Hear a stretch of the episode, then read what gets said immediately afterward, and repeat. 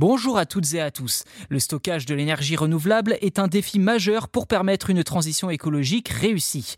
Et comme le rapporte Interesting Engineering, une équipe de Sandia National Laboratories et de Seasol Power, basée au Nouveau-Mexique aux États-Unis, collabore sur un projet visant à développer une méthode abordable pour stocker l'énergie produite à partir de sources renouvelables.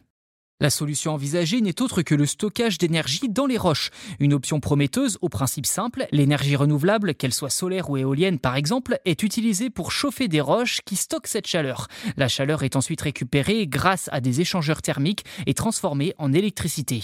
Et parmi les avantages de cette méthode, on peut citer une longue durée de vie, une faible perte d'énergie, une grande capacité de stockage et une grande flexibilité d'utilisation. L'objectif des chercheurs est de passer à une énergie solaire et éolienne sans carbone en ce qui concerne la production d'électricité.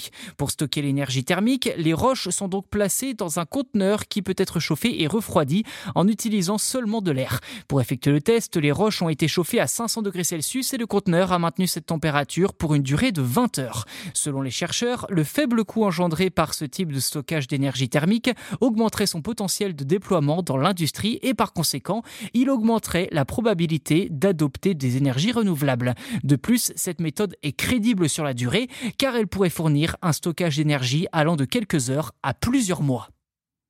Voilà pour cet épisode. N'hésitez pas à vous abonner au podcast si ce n'est pas déjà fait sur votre plateforme d'écoute préférée. C'est gratuit et en plus vous serez les premiers informés lors de la sortie des futurs numéros. Merci encore pour votre soutien et je vous dis à très vite.